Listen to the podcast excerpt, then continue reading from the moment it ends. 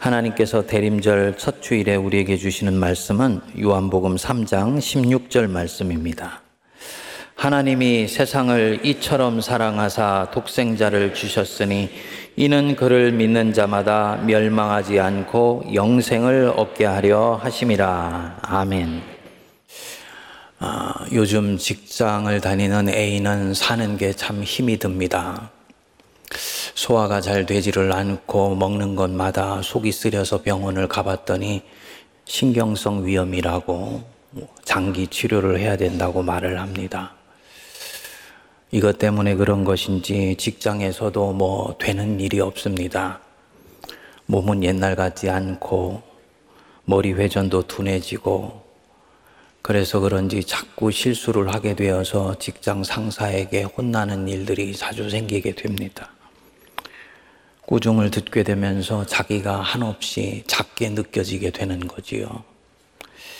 자꾸 마음이 낙심되고 이러다가 혹시 잘못되는 것 아닌가, 직장에서 무슨 일이 있는 것 아닌가, 불안한 마음도 듭니다. 교회 와서 예배를 드리고 말씀을 들으면 그때는 잠시 위로가 되는데 곧 원위치로 돌아가 버리는 거예요. 교회에서는 반복해서 얘기를 하지요. 하나님이 우리를 사랑하신다. 우리는 하나님께 사랑받고 있는 자이다. 근데 도대체 이 말씀이 가슴에 와닿지를 않습니다. 하나님이 나를 사랑하시는데 내 인생이 도대체 왜 이런 거야? 이런 의문이 들고요. 그래서 그런지 이 말씀을 들으면 괜히 한 번씩 화가 나기도 합니다. 여러분, 사실 이 사람 얘기만이 아니지요. 아마도 성도님들이 교회에서 가장 많이 듣는 말씀 중에 하나가 바로 이것일 것입니다. 하나님은 사랑이시다. 하나님은 우리를 사랑해 주신다. 오늘 본문도 분명히 말씀을 합니다. 하나님이 세상을 이처럼 사랑하사 독생자를 주셨다. 너무너무나 사랑하셔서 하나밖에 없는 아들을 주셨다. 이 말씀이 솔직히 가슴에 와닿지를 않아요. 머리로는 알아요. 하나님이 나를 사랑하신다는 거. 근데 이 진리가 머리에서 맴돌고 생각에서 맴돌지 내 가슴을 파고들어서 나를 전율케 하고 감동케 하고 내 영혼을 뜨겁게 해주지를 못합니다. 오늘도 1부, 2부 예배를 드리는데 제가 이 하나님 사랑을 얘기를 했더니 성도들이 졸아요. 그 담임 목사 복귀한 날 예배 드리는데 좋으니까 참 담임 목사 시험에 들겠더라. 끝나고 나서 제가 생각을 해봤어요. 여러분 누군가와 같이 데이트를 합니다. 아니 결혼하기로 예정한 사람이에요. 근데 이 사람이 내 앞에서 나 당신 사랑해. 라고 얘기하는데요. 앞에 앉은 사람이 그 얘기를 들으면서도 꾸벅꾸벅 졸아요. 문제가 있는 거죠. 이걸 주님과 우리와의 관계로 옮겨왔을 때, 아, 내가 지금 문제가 있는 것이구나. 내가 그분이 나를 사랑한다는 것을 이미 기정사실화하고 있기 때문에 너무 진부한 진리가 되어버렸거나, 아니면 그 사랑을 머리로는 알지만 가슴에 부딪혀오지를 않으니까 나로 하여금 영혼을 깨어나게 하고 전율해주는 힘이 없다는 걸 말하는 거예요. 현대교회는 바로 이 두 가지에 다 해당된다라고 생각을 합니다. 주님이 나를 사랑하신다는데 그게 와닿지를 않는다. 일리가 있는 말이지요. 사랑은 머리 언어가 아니니까. 사랑은 가슴 언어고 영혼의 언어이니까. 그래서 이것은 경험하지 않고는 모르는 거예요.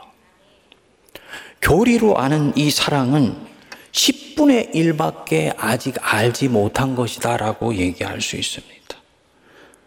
여기에서는 사랑의 능력이 나오지를 않습니다. 교리로 알고 있었던 것들인데 세상으로 나갔는데 생은 만만치 않아요. 내 인생에 태워진 이 무거운 짐들은 벗겨지려고 하지를 않아요.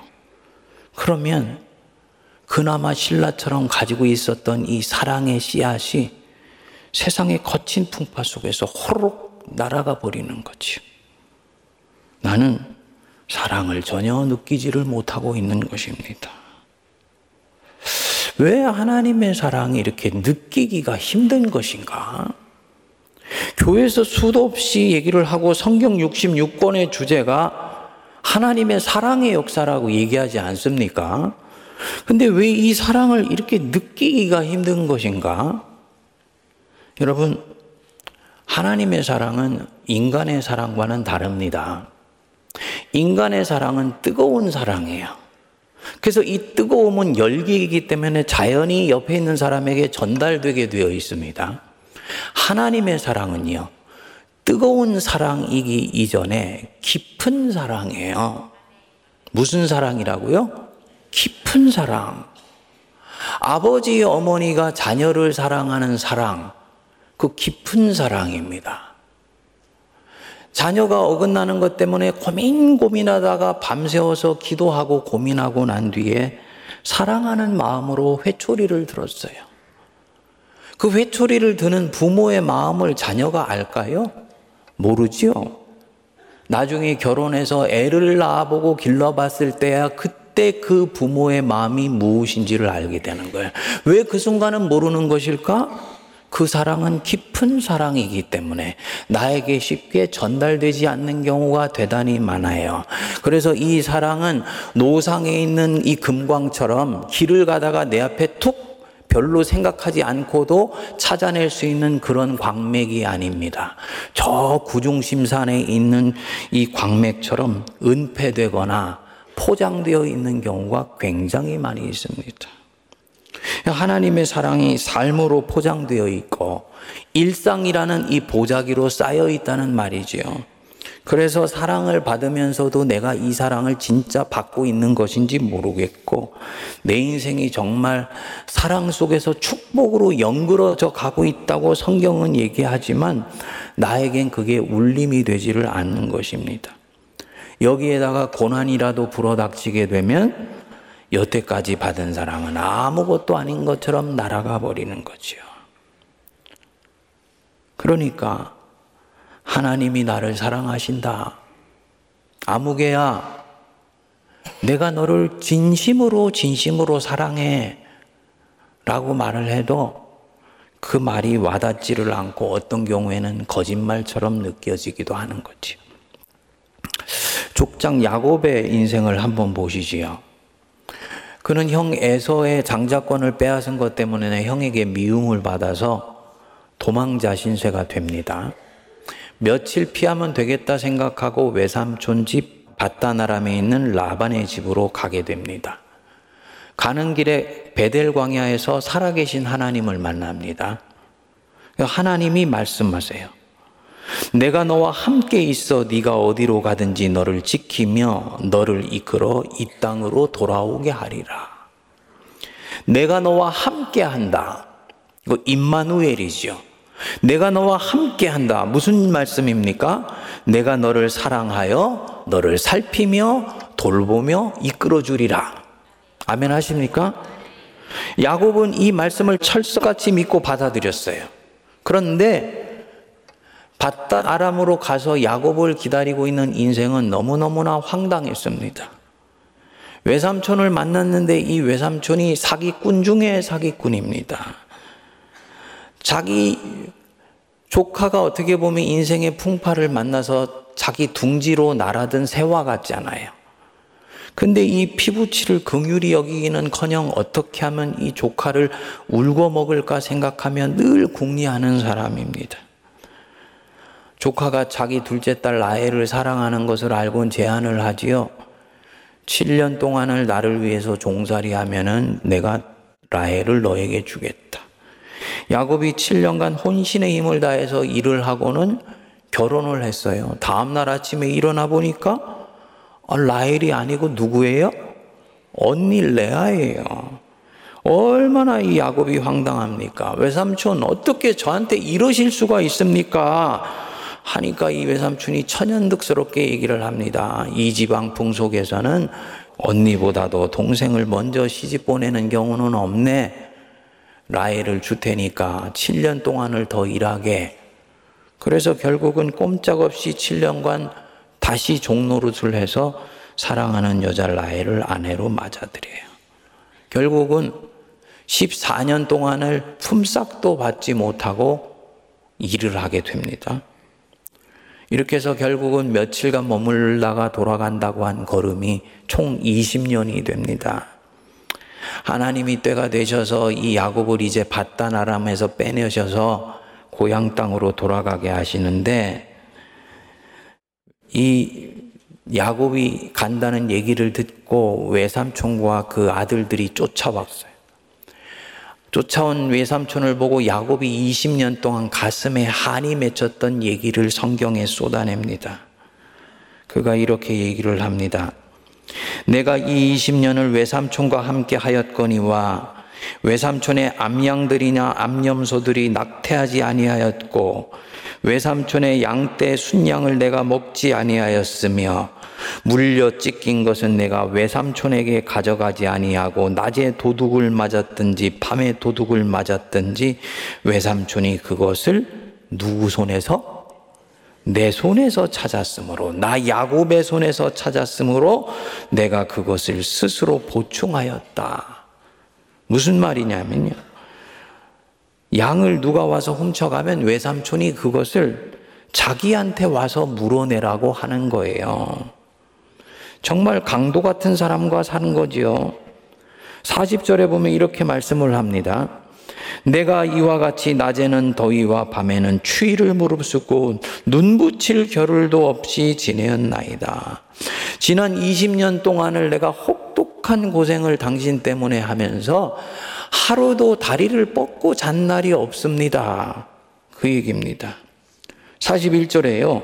내가 외삼촌의 집에 있는 이 20년 동안 외삼촌의 두 딸을 위하여 14년 외삼촌의 양떼를 위하여 6년을 봉사하였거니와 외삼촌께서 내 품삯을 몇 번? 열 번을 바꾸셨습니다. 라헬을 얻기 위해서 14년 동안을 무임금으로 봉사하고 그 뒤에도 외삼촌이 10번을 내 앞에서 임의로 계약을 위반하고 임의로 내 품삯을 바꾸어 버렸습니다. 여러분, 야곱이 살았던 지금 이 20년간의 바다나람 세월이 손에 이렇게 느껴지시지요? 정말 살을 도려내는 것 같은 역경과 어려움의 시간이었습니다. 그러면 이 야곱의 20년 세월이 하나님이 베델에서 야곱에게 하셨던 말씀과 잘 부합되느냐 이 내가 너와 함께 있어 네가 어디로 가든지 너를 지키며 너를 이끌어 줄 것이다. 다시 말하면 내가 너를 사랑해 줄 것이고 너를 살피고 돌봐 줄 것이며 너는 나 하나님에게 사랑받는 자가 될 것이다. 이 말씀과 야곱이 살았던 세월이 잘 부합이 되냐는 것입니다. 아니죠. 부합되지 않는 것 같아요. 그런데 이 야곱은 희한하게도 이 세월을 견뎌내고 살아냅니다. 남을 속이고 살아가던 사람, 그 야곱이라는 뜻이 속이는 자라는 뜻이라 그랬잖아요. 그랬던 사람이 인생 외통수에 걸렸어요. 이제는 사기꾼 중에 사기꾼을 만나서 꼼짝달싹도 못해요. 결국은 이 외삼촌한테 맨날 당하고 살아갑니다. 그런데 희한하게 그것을 이 야곱이 다 받아내고 견뎌내면서 자기에게 주어진 삶에 놀라운 집중력을 발휘하면서 사는 거예요. 야곱의 이 바다나람 세월을 보면 소망이 하나도 없어 보이는데 이 바다나람에 보물이 딱 하나 있는 거예요. 전에 제가 말씀드렸죠? 누굽니까? 라헬. 요 라헬이 보물이에요.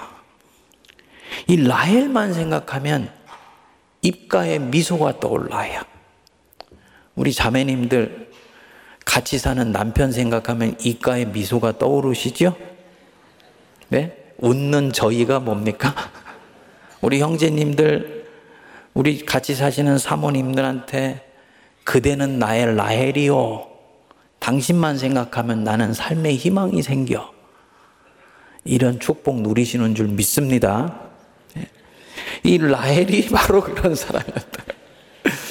그래서요, 하루 노동하면서도 이 뼈가 녹아져 내려가는 것 같다가도 돌아가서 자기를 반갑게 맞아줄 이 라헬 생각하면 삶의 투지가 일어납니다.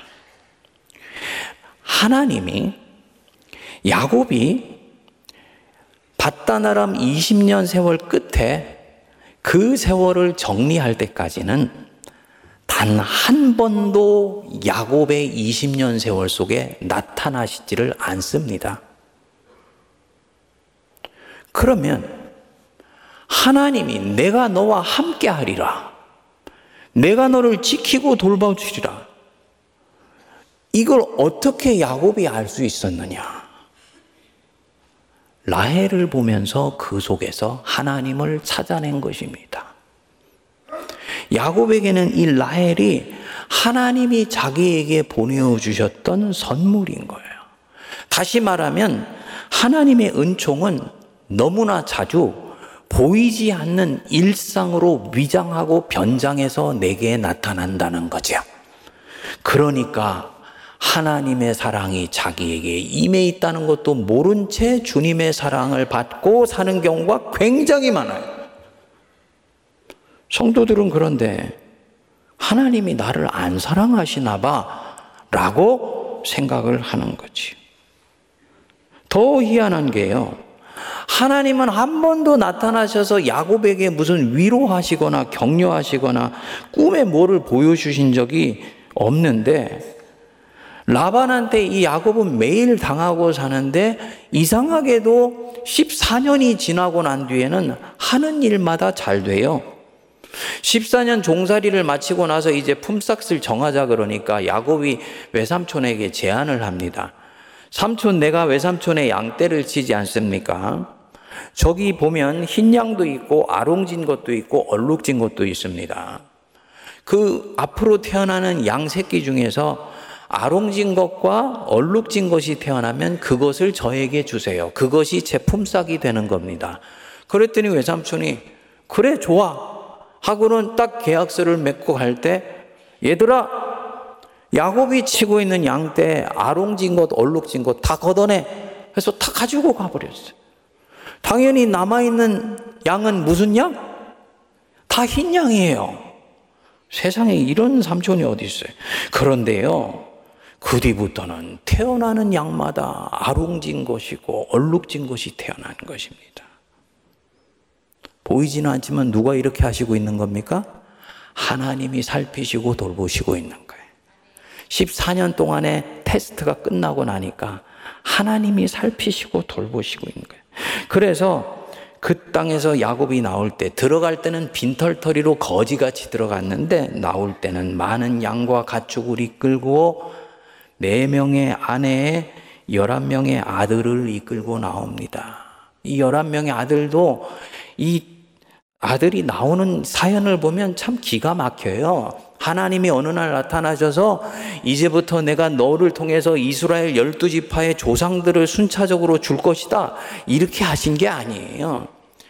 레아가 먼저 결혼을 하고 나서 그 다음에 라헬을 맞으니까 두 자매 사이에 남편 하나를 놓고 소위 시기 질투가 벌어지게 된 거예요. 그러니까 소위 이 쉽게 얘기하면 여염집에서 두 아낙네가 질투 시기를 벌이면서 각축전이 벌어진 거지. 자기 자신들로 부족하니까 이제는 자기의 몸종들까지 보내가지고 야곱과 함께 자게 만들어가지고 결국은 11명의 아들이 태어나요. 모습을 보면 꼭 여염집에 시기 질투를 통해서 자녀들 태어나는 얘기인 것 같은데 이 표층적인 스토리를 뚫고 들어가 보니까 이스라엘의 열두 지파의 근간을 이루는 조상들이 바로 여기서 나오는 역사가 세월이 지나고 오니까 딱 형성되었다는 것이 나타났다는 거지요. 무슨 얘기냐? 이 야곱에게 하나님의 사랑은 은폐되어서 역사하고 있는 것입니다. 저와 여러분들 속에서도 하나님의 사랑은 은폐되어서 지금 역사되고 있을 줄 모릅니다. 그래서 어느 신학자가 이렇게 얘기를 했습니다.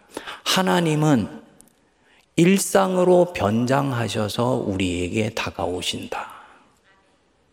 그냥 일상에서 평범하게 일어나는 일이기 때문에 하나님이 내게 찾아오셨다는 사실도 모르고 그분이 나를 사랑하신다는 것도 모른 채 지나가는 일이 너무너무 많다는 거지요. 이 야곱의 밭다라람 인생을 보면 화려한 삶이나 달콤한 삶이 하나도 보이지를 않아요. 그냥 살아남기 위해서 몸부림치고 사랑하는 여자 만나고 결혼하고 그리고 애 낳고 삽니다. 여기에는 화려한 것도 없고 신비해 보이는 것도 하나도 없습니다. 그런데 20년을 이 하나님을 붙들고 신실하게 살아내고 보니까 모든 것이 끝에는 명료해진 것입니다. 아, 하나님이 약속 지켜주셨구나. 하나님이 나와 함께 하셨고, 나를 여기까지 이끌어 주셨구나. 그분이 나를 정말로 사랑하셨구나. 알게 되는 것입니다. 여러분, 그 사랑이 지금 우리에게도 역사하고 계신 줄 믿습니다. 그리스도인이 누구냐? 그리스도인의 정체성이죠. 여러분, 그리스도인인 내 정체성이 뭡니까? 그리스도인의 정체성은요, 용서받은 죄인 아니에요. 그 죄를 용서해 주신 하나님의 사랑을 받고 있는 자예요. 내가 누구냐? 나는 하나님께 누가 뭐라 그래도 사랑받고 있는 자이다. 세상은 때로 나를 초라하게 만들고 나를 지극히 메뚜기 같이 여기며 나를 하찮게 여길지라도 나는 누가 뭐라 그래도 하나님께 사랑받고 있는 자이다. 믿으시기 바랍니다. 내 인생에는 고난과 역경이 떠나지 않고 있으며 인생은 내가 원하는 대로 풀려나가지 않고 있는 것 같이 보이지만 하나님은 나를 지금 이 인생 바다나람 속에서 엮어 가시고 다듬어 가시며 완성시켜 가시고 있다. 믿으세요. 시간 지나면 그게 보여요. 근데 시간 지나서 보게 되는 것은 그 과정에 많은 것을 유실하게 돼요. 야곱처럼요. 라헬 속에서 하나님의 낯빛을 볼 수 있는 영안이 열릴 수 있게 되기를 축복합니다. 제가 안식년을 지나면서 친구 목사하고 밀린 얘기를 하게 되었어요. 이 친구가 이번 여름에 기도원에 다녀온 얘기를 해주더라고요. 평소에 즐겨가는 기도원이 있는데 이 기도원 원장님이 참 신령한 분으로 보였던 거예요. 언제 한번 저분하고 속 터놓고 내 인생 얘기 한번 나누면 좋겠는데, 기도 제목 나누면 좋겠는데 했는데 기회가 온 것입니다. 두 시간 동안 자기의 life story를 쭉 얘기를 다 하고 났더니 이 원장님이 그러시더래요. 목사님, 목사님은 축복받은 삶을 살아오셨네요.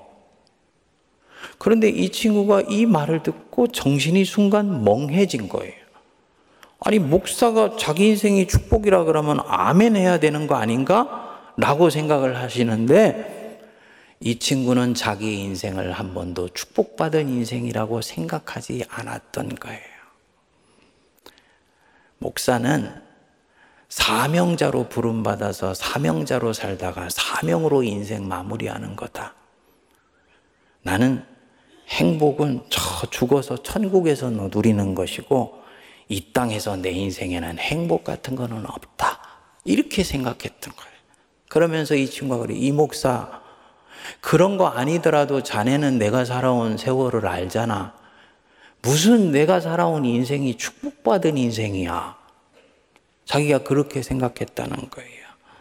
정말 친구는 제가 보기에도 적지 않은 고생을 하면서 여기까지 왔습니다.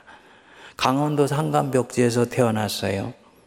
어릴 때 정말 너무너무나 가난해서 먹을 것이 없어서 굶은 적이 제 나이 또래인데도 한두 번이 아니었다. 겨우겨우 대학을 어떻게 해서 서울에 오게 되었어요. 근데 등록금을 제대로 내지를 못해서 휴학을 두 번을 하고요. 대학을 다니는 동안에도 아르바이트에 과외에 막노동에 중학교 때 수련회 갔다가 예수님이 영접했는데 너무너무 삶이 고된 가운데서 신앙의 회의가 들기 시작했습니다. 그랬다가 저처럼 20대 중반에 예수님 영접하고 신학을 한 거예요. 신학을 시작할 때 하나님께 서원한 것이 있어서 중대형 교회 교역자 생활은 마다하고 작은 교회들을 돌아다니면서 전도사, 부목사 생활을 했습니다. 지금으로 치면은 스펙이 약해 보이죠. 그러니까 목회지도 결국은 담임 목사지도 자그마한 중소도시에 있는 교회로 청빙을 받아서 갔어요. 친구가 정말 순수합니다. 근데 간 교회가 장로님들은 세고 성도들은 훈련받지를 못했는지 한 번씩 자기를 들이받고 그리고 코로나에 재정은 힘들어진 거예요. 전에 한번 제가 왜 하나님이 이 교회에 있는 거 도저히 안 기뻐하시는 것 같다 그래서 교회 떠나려고 했는데 왜 꿈을 꿨는데 배 구멍이 뻥 뚫렸는데 예수님이 장대같이 서 계시더라고 했던 바로 그 친구예요. 결국은 사임하는 것은 주님 뜻이 아니구나. 주님 배반하는 것이구나. 그래서 마음을 돌이켜 목회하는데 참 힘들었죠. 이것 때문에 우울증도 겪고요. 마음을 돌이켜서 그 우울증 가운데서 살아계신 하나님 만나고 지금 열심히 하고 있는 친구입니다. 지금은 괜찮지만 아무리 자기를 생각해 봐도 자기 인생이 축복받은 인생이라는 생각은 안 든다는 거지요. 이 친구가 기도원에서 시간이 많으니까 원장이 왜 그렇게 생각한 것인지 하루 종일 자기 삶을 정말 성찰을 한번 해봐야 되겠다. 그래서 삶의 한 도막 한 도막마다 자세히 들여다보면서 하나님이 혹시 거기에 이끄신 흔적들이 있는가를 보기 시작한 겁니다. 그런데요, 찬찬히 자기 삶을 들여다보니까 자기 삶이 다시 보이기 시작하더래요. 정말 자기가 걸어온 걸음 하나하나 속에 하나님의 축복이 들어 있었다는 것을 그때 알게 된 것입니다. 시골에서 서울로 대학 온 것도 돌이켜보니까 축복이 들어요. 형들, 누나들은 자기보다 머리가 좋았는데도 아버지가 애초부터 서울로 대학 보낼 생각을 안 했는데 자기가 대학 올 때 아버지가 너 서울 가서 공부해도 돼? 대신 등록금은 내가 최선을 다해서 하지만 너도 감당할 각오해야 돼. 그래가지고서 서울에서 공부를 하게 된 거예요. 우울증을 앓다가 하나님을 새롭게 만났습니다. 근데 여러분, 의외로 이 우울증을 말끔하게 해결하는 사람이 많지가 않습니다. 제가 아는 목사님 중에서도 아직도 이 우울증을 이런저런 모습으로 끌어안고 사는 분이 있고요. 어떤 분은 이 우울증을 돌파하는 길 중에 하나가 새로운 삶의 원동력을 찾아내는 거거든요. 잘못된 원동력을 잡아버린 거예요. 그것 때문에 목사님이 이상해지고 교회 성도들이 자꾸 빠져나가면서 목회가 어려워진 분도 제 주변에 있어요. 근데 자기는 이 우울증, 이 어둠의 터널 속에서 살아계신 하나님을 만난 거. 그 저한테 그래요. 이 목사, 내가 뭐 우리 형들보다 착해서 그 시골에서 서울로 공부하러 올 수 있었겠어? 우리 형들 나보다 머리 좋은데 다 지역에 주저앉았잖아. 뭘로 설명하겠어? 이거 그냥 은혜고 그냥 하나님의 축복이었을 뿐이야. 다른 어떤 것이 설명이 안 돼. 우울증도 마찬가지야. 내가 다른 목사님들보다 기도를 많이 해가지고 그 우울증 속에서 나를 새롭게 이끌어 주셨겠어? 논리로는 설명이 안 된다고 봐.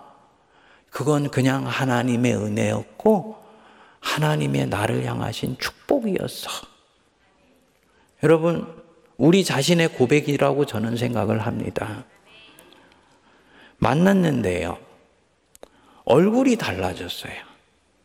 얼굴이 환해지기도 했지만 한결 여유가 있고 평안해진 것을 볼 수 있었습니다. 뭐냐? 다음 주에 말씀을 드리겠습니다만 여러분 사랑은 영혼을 해방시키는 힘이 있습니다. 그래서 이 하나님의 사랑을 받는 것은 누군가를 사랑하고 섬기는데 굉장히 중요한 부분입니다. 질문이 나오지요. 그러면 왜 그 목사님한테는 자기 인생인데, 누구보다도 자기 인생은 자기가 잘하는데, 왜 자기 인생이 축복으로 보이지를 않고 역경의 연속으로 보였을까? 그리고 인생이 달라진 것도 아닌데 왜 갑자기 원장님의 말 한마디에 인생이 전혀 다르게 느껴진 것일까? 성경에도 나오는 사실입니다만 우리 인생에는 밀물과 썰물이 교차합니다. 호주머니에 왼쪽 호주머니가 있고 오른쪽 호주머니가 있듯이 빛과 그림자는 우리 인생 속에서 공존해요. 좋은 날도 있고 아프고 힘든 날도 있습니다. 중요한 것은요, 이 밀물과 썰물이 교차할 때, 빛과 어두움이 인생 속에 공존할 때, 이 둘을 관통하고 있는 것이 무엇이냐는 거예요. 이 둘을 관통하고 있는 것이 하나님의 사랑이다. 라고 하면 우리 인생 전체는 하나님의 사랑 속에서 새롭게 조망될 수 있는 줄 믿습니다. 역경 속에도 하나님의 사랑이 지하수처럼 관통하고 있기 때문에 이 역경은 결국은 나로 하여금 모든 것이 잘 될 것이다라고 믿을 수 있게 만들어 줘요. 근데 고약한 것이 사람은 불행이 오가 있고 행복이 오가 있으면 불행의 자기 시선을 대부분 다 뺏겨요. 그래서 바로 그 옆에 있는 라헬을 보지 못하고 지나가요. 심리학자들의 분석에 의하면 인생에 몰아닥친 역경은 인생에 찾아온 훈훈한 봄바람 같은 행복보다도 사람의 시선을 두 배는 잡아당기는 힘이 있다고 그럽니다. 그러니까 우리가 고난이라는 것을 쉽게 미화하면 안 되는 거지요. 고난이 블랙홀이 되어서 한 성도의 모든 영혼을 다 빨아들여 버리니까 그의 그 아픔을 충분히 이해해주고 공감해주는 것으로부터 시작해야 되는 거예요. 근데 그분한테 꼭 말씀드리고 싶어요. 그럼에도 불구하고 하나님이 지금 당신을 사랑하십니다. 당신은 누가 뭐라 그래도 하나님의 손길에 의해서 지금 이끌림 받고 있습니다. 요거 믿음의 눈을 열어서 보면요. 내 옆에 나와 있는 라헬이 보이기 시작합니다. 그리고 그것이 나로 하여금 이 고난을 이길 수 있는 힘을 주게 돼요. 제가 아는 이 친구 목사님이 역경 속에서 그 하나님의 사랑을 감지를 못했죠. 설교할 때는 수도 없이 자기가 얘기했대요. 그런데 설교는 그렇게 하지만 정말로 그것을 느끼고 살고 있었냐? 아니었다는 거예요. 설교자나 성도님들이나 저는 마찬가지라고 봅니다. 하나님의 사랑, 죄송하지만 여러분들은 모르고 계십니다. 성도들은요, 하나님이 자기를 사랑하는지 잘 몰라요. 근데 목회를 해보면 알게 돼요. 목사도 인간이기 때문에 한 번씩 성도님들한테 화가 날 때가 있어요. 그럼 화가 났다고 그냥 얘기하면 됩니까? 안 됩니까? 예? 답해 보세요. 돼요? 안 돼요? 안 돼요. 이때 목회자가 쓰는 무기가 뭔가요? 설교죠. 설교. 그럼 이 설교를 할 때는 요한복음이나 요한일서 같은 사랑의 복음은 절대로 설교하면 안 돼요. 목사가 자기도 모르게 머릿속에 성경 66권이 차차차차 움직입니다. 근데 신기하게 그 생각이 딱 예언서에서 멈춰요. 심판과 저주를 선포하는 메시지가 멈춰요. 그러면 이 메시지를 잘 분석을 해가지고 예리한 칼로 화 있을지어다. 하고 싶어요. 솔직히 하고 싶어요. 그런데요, 그날 밤에 주님이 종의 걸음을 딱 막으세요. 너 그 메시지 전하면 안 돼. 내 백성들 상해. 내가 기뻐하지 않아. 너 힘들수록 사랑의 메시지를 전해야 된다. 근데 그 주님의 마음을 엿보게 되면 하나님이 자기 백성들을 얼마나 사랑하시는지를 알게 됩니다. 여러분들은 그렇게 사랑받고 있는 자라는 걸 아셔야지 됩니다. 또 오해 마세요. 목사님이 오늘 사랑의 메시지 전하는 거 보니까 우리가 뭐 그게 아니에요. 우리 노 권사님 제가 사랑하는 권사님하고 이제 돌아올 점에 대해서 통화를 했더니 권사님이 그래요. 목사님, 목사님 이제 6개월 만에 오시는데 정말 목사님 새로운 설교가 기대가 됩니다. 그래. 아, 그 얘기를 듣는데 그냥 마음이 부담이 확 찾아오더라고요. 여러분 6개월 만에 무슨 새 것이 나옵니까? 전 진짜 6개월 동안요 잘 쉬었어요. 육체적으로 먹고 싶은 거 실컷 먹으면서 쉬고요. 정신적으로 정말 태어나서 여러분들이 정말 기도해 주셔서 태어나서 처음으로 진정으로 평안한 안식의 시간을 가졌어요. 그리고 나머지 2개월 동안 두 차례 리트릿을 다녀오고 다음 주에 이제 마무리하는 기도원을 가는데 두 차례 리트릿을 통해서 하나님이 저에게 엄청난 은혜를 주셨어요. 그 무슨 연구를 할 시간을 가진 건 아니니까 새로운 것은 없어요. 근데 오늘 설교를 준비하면서 보니까 곰곰이 생각을 해보니까 제가 지난 6년 설교하면서 성도님들한테 하나님이 사랑이시다라는 것을 본격적으로 전한 적이 없었다는 것. 요거 전하고 복귀 설교로 하는 것이 좋겠다는 생각이 든 거예요. 여러분 동의하시죠? 뭐 동의 안 해도 가는 거니까. 사랑하는 여러분, 하나님이 나를 사랑하신다. 이건 낡고도 진보한 진리이지만 우리에게는 새롭게 귀를 씻고 내 영혼이 받아들여야 되는 진리입니다. 나는 아직 그것을 느끼지 못하고 있기 때문에 기도하시기 바랍니다. 다른 거 해달라고 수없이 얘기하기 전에요. 하나님, 하나님이 저를 어떻게 사랑하시는지 이 대림절에 알게 해주세요. 이 사랑의 언어는 머리의 언어가 아니고 가슴의 언어요, 영혼의 언어이오니 하나님 심장에 있는 그 뜨거운 사랑을 제 가슴 속에 부딪힐 수 있게 해주세요. 그러면 주님, 저는 모든 것으로부터 자유케 되어서 주님 그 사랑과 함께 믿음의 여행을 새롭게 할 수 있을 것 같아요. 이 대림절은 그 하나님의 사랑을 새롭게 깨닫게 해주시는 절기예요. 심판과 공의의 시각이 고정되었던 이스라엘로 하여금 말씀이 육신이 되셔서 너에게 왔다. 아들까지도 아끼지 아니하시고 내어 주신 이가 어찌 그 아들과 함께 모든 것을 너희에게 주시지 않겠느냐? 우리의 시선과 시각을 하나님의 사랑 안에서 엮어가는 나 자신으로 견고하게 고정시켜 주시는 줄 믿습니다.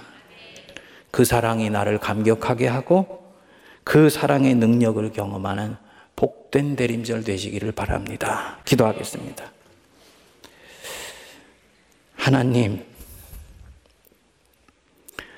하나님이 세상을 하나밖에 없는 아들을 우리를 위해 주실 정도로 사랑하셨습니다.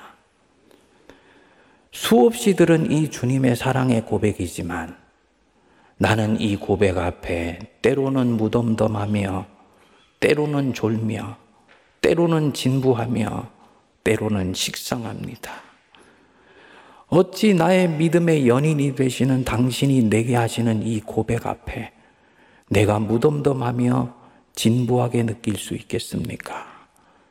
우리의 영혼을 깨어나게 하여 주시고 그 사랑 앞에 감격하게 하여 주시며 나도 하나님을 사랑할 수 있도록 이 대림절 기간에 우리를 찾아와 주옵소서 예수님 이름으로 기도하옵나이다. 아멘.